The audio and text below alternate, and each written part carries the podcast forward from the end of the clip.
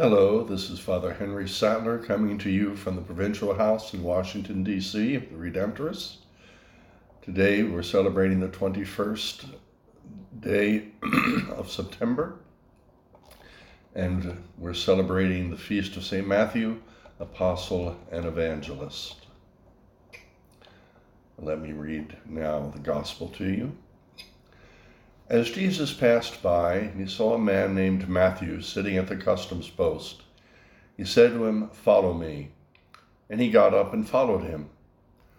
While he was at table in his house, many tax collectors and sinners came and sat with Jesus and his disciples. The Pharisees saw this and said to his disciples, Why does your teacher eat with tax collectors and sinners? He heard this and said, Those who are well do not need a physician, but the sick do. Go and learn the meaning of the words I desire mercy, not sacrifice. I did not come to call the righteous, but sinners.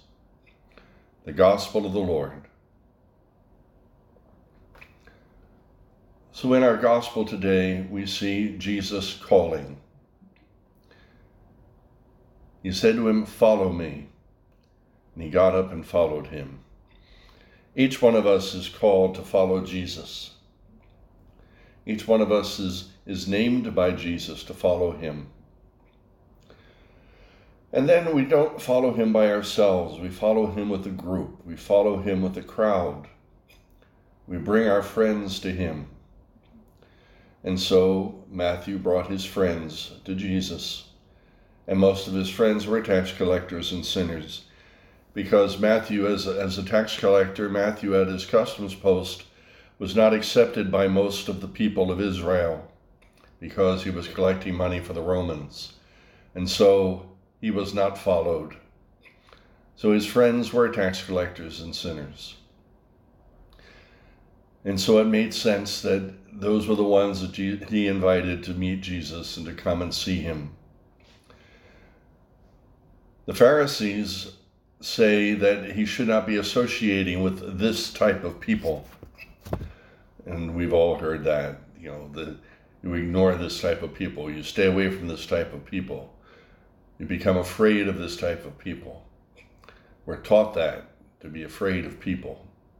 It doesn't come naturally to, to little children most of the time. And so we're taught to judge, we're taught to sort, we're taught to decide who we're going to associate with and who we're going to avoid.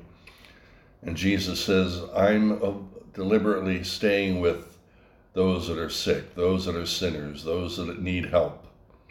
I'm deliberately choosing them because I need to call them to salvation.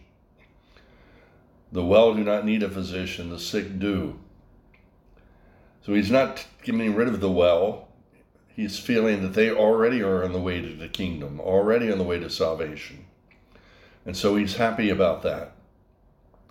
But he does know and does need to help those that are not on the way, those that are lost along the way. And so he does.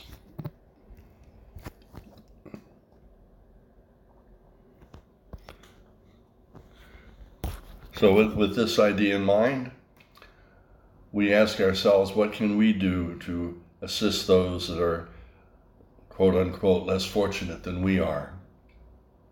And sometimes when we look on those that are less fortunate than we are, we don't see their beauty, we don't see their goodness, we don't see past our judgment.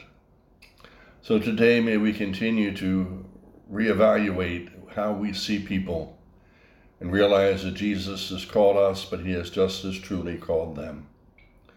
May we follow where he would lead into the kingdom of heaven, bringing as many people as we can with us and reaching out to everyone with the power and the grace that our God gives us. Thank you and have a wonderful day.